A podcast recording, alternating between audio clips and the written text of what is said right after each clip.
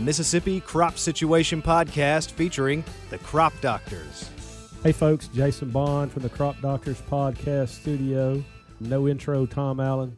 Here with me, Tom. That is your new intro. No intro, Tom Allen. Acceptable. Okay. If you hadn't been listening to the last few episodes, I've been struggling to have a good introduction for Tom. I haven't come up with one, so I've now settled on no intro, Tom Allen. It's fine. No intro, ball pathologist. Sure. So, also with us today, man, I did that so thing. Sorry, Trent. Who's counting?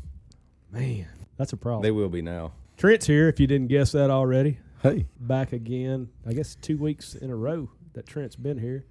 And then Brian is here as well. Thank y'all both for making the trip to Stoneville and, and sitting down with us. Well, the weather's switched off and gone to pot for this portion of May. I suppose we could make that statement right now, couldn't we? Who got out of bed this morning and thought that it would be 55 degrees on May the 10th? It was stuffy in my house because the air conditioner hadn't kicked on all night because it was 55 degrees. Ours kicked off before we went to bed, but that's the fun part about a super old house. We're having March in May now, which is always fun. Not terribly unusual because I've said March in May a few years over the past, but we definitely got a, a flip flop this year with that warm period we had during actual March. So I guess we got May and March and March and May. So We've that's t- why two we. post Easter snaps too. So Right. I mean that's kind of got us. May the 10th, it's just unusual. And you look at this week, every single year, every tractor in the state is wide open. Right. Brian's got on long sleeves. Tom's got on a coat. Trent's got on shorts but a coat, and because he says he refuses to wear long pants in May, I've got on a jacket and long sleeves. While the beans are small, I can get away with shorts. Definitely atypical for this time of year. So that's why we invited Brian and Trent over today because we know the weather has officially gone sour on us now, and a lot of folks are getting behind, particularly behind where they want to be and behind where they were a couple of weeks ago because we've lost, I guess, most of, well, assuming that it rains again tomorrow. We're recording this on Monday. Assuming it rains again tomorrow, like the forecast are predicting, we've pretty much lost this week too. So that's going to be two full weeks that we've lost now. So a lot of folks are going to really start to get antsy about how the year is progressing. Since Trent nor Brian are really wanting to talk, Tom, I'm going to spring my question on Brian. Just so long as it doesn't have to do with penguins. No penguins this time. Okay, good. Dang, I was ready for the penguins. Probably a good idea. You researched penguins all morning, didn't you? Oh yeah, and li- for sure. All right, Brian, I give you an elephant and you can't sell it or give it away. What do you do with it? Keep it. Well, what do you do with it? Feed it. Peanuts. All right. Well, that leads to my second question. How many peanuts can a full grown bull elephant eat? Uh, I didn't research that this morning, but I, I imagine it's a lot. I would expect have to call lot. Brendan. I guess he might could tell me. I think you would have to start growing your own peanuts for sure. Yeah, for sure. Man. Maybe I hadn't thought this through yet. Well, that's kind of what happens with these off the wall questions. Tom, what are you gonna do with that elephant? You said I can't sell it you or can't give it sell away. it or give it away. You you have you now have an elephant. Boy, I know what I'd do. I'd definitely keep it. Well, now wait a minute. I can't sell it. Well, I, I could have a one elephant petting zoo, That was going to be your answer after you thought about it, right? and that ought to help. If you have enough kids come through the turnstile to give enough whatever you're going to charge. Obviously, you're not going to charge peanuts, but you can certainly use those dollars that you attribute to the petting zoo to help pay for the peanuts. I was kind of thinking about a car wash. You could have like a bucket of water. Not bad. Yeah. Or you know, Pressure washer. they also use them in parts of the world as painters. I had you pictured checking corn on On the back of the standing, elephant. standing on the elephant. Interesting. Man, wow. You know, Lou Every Corso. time I ever hear him talk about corn now, that's what I'm going to picture. Tom, Luke, Tom walking on the elephant. Lou Just sliding Corso off the was side once of it. upon a time the head coach of the Indiana Hoosiers football team. And once upon a time, You mean Lee Corso? I said Lou, didn't I? You did. Lee Corso. My apologies. You are correct. He where rode where on into. earth is this going? if you'd let me finish, you'd know. He rode into Memorial Stadium, which is where the Hoosiers play football, on the back of an elephant. But you know it's not real football, right? No, it's not. Okay. I just making sure you knew that. Well, that was Big Ten football before they added, you know, whoever they've added now that's turned it into the Big 16. seriously, let's talk about what's going on right now and plans to proceed, things that we need to modify in the plan to get a crop in the ground and get this year, I guess, out of neutral. Well, with the strange weather in mind, Brian, then obviously where do we stand with the cotton acres that have been planted to date? We stand behind the eight ball for sure. Uh, Things were looking better, obviously, two weeks ago when we planted, I, I would say 5% of our cotton acres, maybe at best, then April the 29th or 30th, with all intentions of getting through that little rain shower, rain event, and then planting in the optimum window, which is the first through the 10th. This has changed, and we're looking at May 10th with another big rain event coming, and we're we're behind where we were last year, which we got. We were fortunate enough to get all of our acres in during that window. I've done this in the past as a farmer. I've, I've planted after the 15th. It you can still make a crop, but we need to make the best of our days when we get the opportunity. I feel like four or five days, good days, we can probably get our acres in the ground. Some other things to to think about would be, you know, when we applied pre's earlier, are they starting to break? Are you clean now? I mean, have you waited to this point to try to get clean, get your fields in plant in order, get everything ready to go? Check for breakthroughs. Think about what herbicide you want. You're gonna what you're gonna do behind the planter. Whether you're gonna just stick with your Cotoran Caparol, do you need Gramoxone in there? Seeding rates. I don't think we're at a point where we really need to alter that. Just be aware of your, the germ on your bag. Just because you have your planter set at forty thousand, don't r- realize that's how many seeds you're going to plant. That's not how many could germ, and we want to get as many as we can. If you're thinking by row feet, you know that's what 1.8 to three seeds per foot of row is going to have you in the ballpark of 30 to 45,000 seeds per acre. So as long as we're uniformly spaced after these rain events, I think we'll be okay. And we can tolerate down some. If we have a final count of 20 to 25,000, we're good. Being on the us being on the pessimistic side. Hopefully this weather won't be that bad. We can get it in there, plant, and it get hot and dry. I think those herbicide programs are a, that's a real thing right now, and Trent probably a real thing for on our soybean acres that are yet to be planted too. Because two weeks ago, which is what you're talking about, 29th of April, there were plans to, you know, say you were clean, maybe a little bit of stuff's coming up, maybe maybe behind some spring tillage. You know, you got new Mhm. beds hipped up, got some little pigweeds po- poking up or something else. Paraquat with the intent of dragging some beds off in the next few days, and now two weeks have gone by and you haven't drug beds off yet.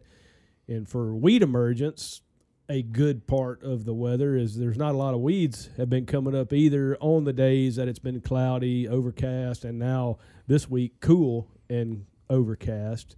But there's definitely we've had days where we got some emergence. So now you've got to contend with: Are you going to spray it again before you drag it off, or Mm-hmm. you're going to drag it off and hope that your Dual gets them all? Which that's it's a- probably not yeah, going to get them all. that's a gamble Yes, a gamble. a gamble for sure. And then Trent on soybean acres, you know, did you have a residual in there, kind of a early pre type treatment, or were you just waiting and you know you were on tap to plant a field or farm and the weather didn't let you get to it, and now you've got to adjust fire big time to get a crop in the ground with a clean, you know, weed free seed bed.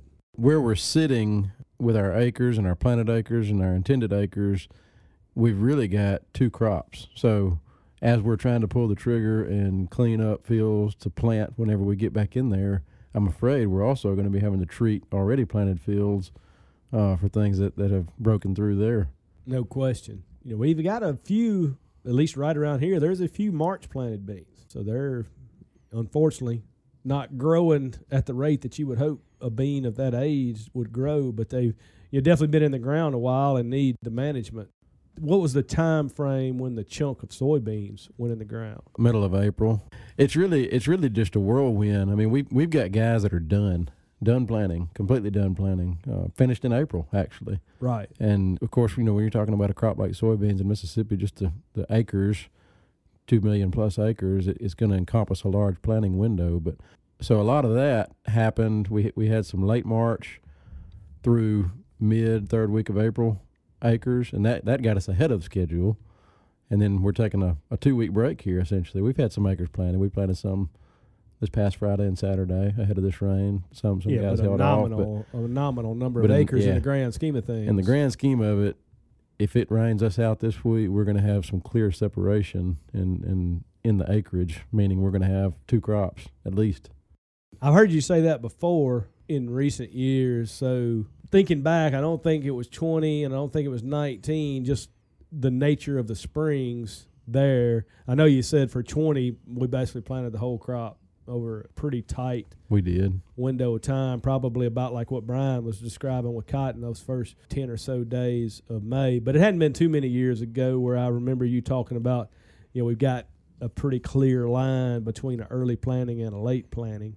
I'm trying to remember when it was. It may have been 18. I, I can't remember now Yeah, when I'm it was. But, blank but it was a similar year. situation as this. I mean, we had some favorable weather early, and a lot of guys were, were able to get a lot of work done in a short period of time, and then it just set off to raining and Yeah. stayed cold and wet forever. should farmers be concerned at this point? Because I th- certainly think that's something to talk about, and and I do realize that nobody, no one person or one entity or one farm is in that boat by themselves, because the rainfall we received, as we were talking about before we started today, across the greater part of the the delta ranged from l- probably less than half an inch in Cleveland, and I think Jason indicated like four and a half inches in Rolling Fork. What would be late? Does anybody need to be really concerned about being late? You know, Brian, is that is that a big concern for cotton farmers at this point? I wouldn't call it late at this point. We're outside of the optimum window, and I think you should always be concerned. If you're a farmer, there's something out there to be concerned about, and weather is one of them. But these crops have a, a way of maturing out and catching up towards the end of the year. Might not can tell a whole lot of difference. Now, obviously, it's timed for action. You don't want to play around with it. When it gets dry, we need to get this thing in there. But if we're planted by the 22nd, 25th of May, I'm not overly concerned with that. Obviously, at the expense of some yield potential, maybe, but that's, I don't think we're to the point where we know, like, you're just have lost X number of yield. And on the bright side, you know, you can't ever have everything. Prices are good, prices are good for all commodities. If your intent is to plant your acres of cotton, we have not gotten outside of the window that I feel comfortable planting in but we just need to get on it when it after this moves out. And when you look at the long range, I think after Wednesday and it warms up, we could likely be in the field this weekend, first of next week. You know, I can't speak for everybody, but when I was farming cotton, I definitely planted after the 25th of May, and even I've seen it go in in June. It's not favorable. Nobody wants that, but I don't think we're at that level of concern yet. And on a crop like cotton, an indeterminate crop, but then a long season crop too, so much of it depends on what happens from the middle of August to the middle of October. You can make or break on the backside in cotton, just Yeah, big, definitely. big swings. There could be other concerns out there outside Right. of this one, but right now this is at the forefront. We have time. Just whenever it gets ready, be prepared to do some long days. Use your headlights and plant what you can when you can. What are you thinking on acres now? I know we talked, and I don't remember what you would have said back in the spring when we visited about that. Are we losing any cotton acres? When we talked last time, the projection was 525, 525,000 acres. USDA released a report since then that was at 500,000 acres, down 5%. The growers that I talked to are all continue, they're going to plant their intended acres. With the competition with the high corn, and well, corn's already planted, but we have beans up there really high.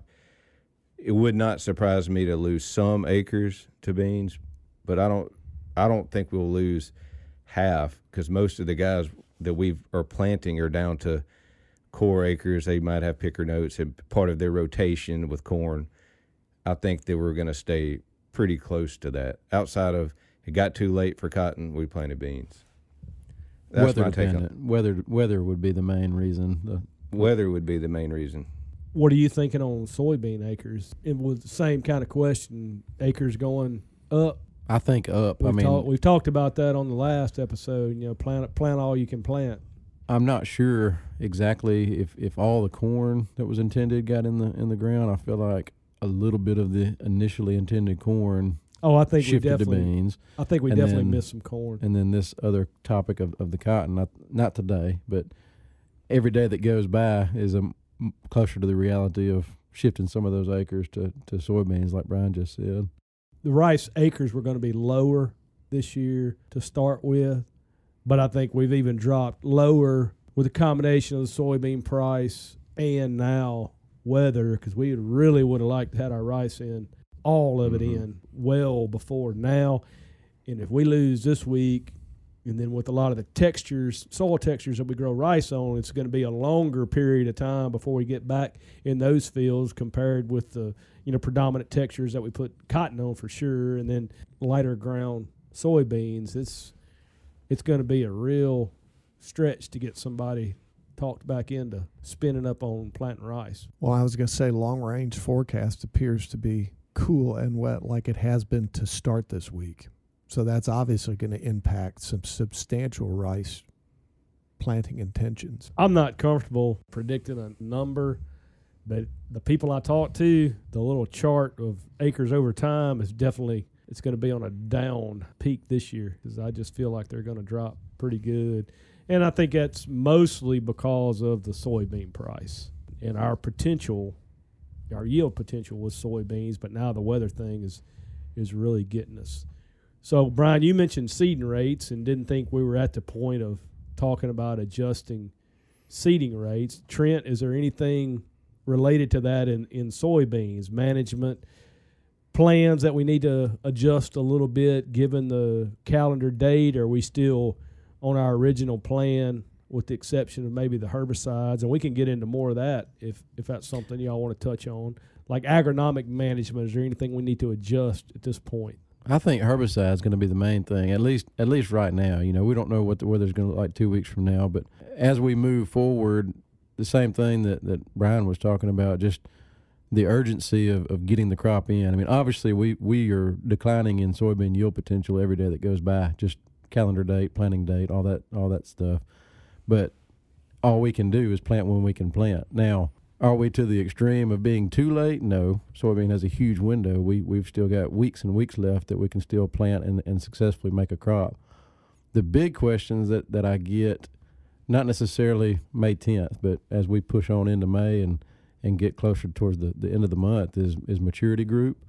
You know, we've got a lot of seed ready to go, a lot of a lot of group four, early early to mid group four, some late group four seed ready to plant and and the question will come up: Do we do we stick with that, or do we manipulate maturity group as we get later in the window?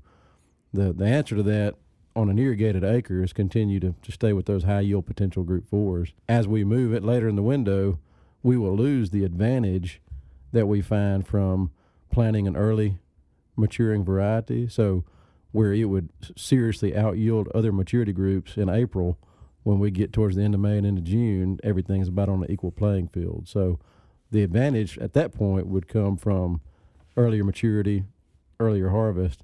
Let's get it out of the field in the fall time and, and try to avoid bad weather. we really need to think about avoiding anything that could cause delays, delays in maturity as we move forward. And 2020 was a really high thrips year, and I saw a lot of acres get really set back because I mean we were applying late season, you know, past three and four leaf stage cotton, just hammering these thrips, and they kept coming back. And it, no two years are alike. You might not even see a thrips. I mean, it might not even be a problem this year. But be very mindful and aware of that to try to avoid any setbacks, especially as we're planting later. It's just another concern or consideration just to keep in mind as we move forward. What about important considerations from weed control standpoint, Jason? I mean, obviously the importance of a pre-emergent herbicide behind the planter is still in play. Well, Brian mentioned you know not doing anything that's going to slow slow the maturity of your crop down, and one thing that gets knocked around with that a lot is skipping the pre-emergence or at planting herbicide treatment. The potential is there for injury, but the trade-off is there as well. So, for example, the cotton or the soybeans that y'all mentioned before the planting stops. So, if you go back two weeks, well, if you didn't get a pre on that, it's been two weeks now and you haven't done anything. Well, not quite two weeks, but getting It on it close to be. two weeks. It will be two weeks. It's particularly if it rains again tomorrow. So then you're two weeks out and you haven't been able to do anything. And then when it dries back up, is spraying going to be the priority or is planting going to be the priority? Can't do anything about that now, but moving forward, when we do get the planters back in the field, I would still encourage everybody to use that at planting residual treatment to give you some insurance on getting back in the field on your post emergence application. And related to the injury, as we move later into the planting window, summer, if you want to call it summer, even though we're all sitting here with jackets hmm. on, the injury potential kind of goes down because the weather gets better. The temperatures aren't as cool, and you don't have the combination of cool and wet weather. I mean, we still may have some wet weather, but as we get later into the planting window, latter part of May into June, historically our weather should be better for injury from pre-emergence herbicide treatments. At least we usually don't get the combination of the cool and wet weather, even if we do have the the wet. So I would still encourage people to stay with your plan, use the pre-emergence treatment to get your crop up and going and give you a little insurance on all the other things that are going to have to be done, you know, in that window of time, the 3 or 4 week period once you get the seed in the ground before it you know really gets up and hits that rapid period of vegetative growth. And then the cotton that you if you planted some the last week of April when you get ready to plant your second crop, you know, your first one is probably going to need some attention. So don't forget about as as those pre's wear off, you know, that's going to be another another issue that's not going to be very convenient, but it's out there. Everything's going to need to be done at once. It's easier for us to sit here and talk about what we think ought to be going on, and it's the end of the day, there's going to be a lot of individual decisions that got to be made at the field level to decide which way you're going to go. Because after you've been out for two or two plus weeks, everything stacks up, and there's just a lot of stuff that needs to be done the first day. So just decide what needs to be done first and start working on it. And that's really why we wanted to get y'all in here today, provide some encouraging words that we're not we're not way bad on planting date yet. We still got some time. Maybe it's not where we want it to be, but we still, you know, have an opportunity to get in, make a crop, take advantage of the the strong prices that we have this year. So wrap it up. You guys got any final thoughts? Brian, any final thoughts? Well, I hope that everything dries up. Y'all can get out there and, and start planting here soon. If you have any questions or any concerns or something comes up that you want my opinion on, feel free to reach out. Trent? Yeah, I can't add anything else to that. Certainly, anything that we can do, we're here to help. So please, please let us know. And with that in mind, we'll we'll definitely thank our listeners. We appreciate the comments, appreciate the input, appreciate the patience. Some technical difficulties here and there on some things, and uh, if if you need us for anything at this point in the season, you know, feel free to track us down. That's what we're here for. Thank y'all so much for coming over. Thank, Thank you. you.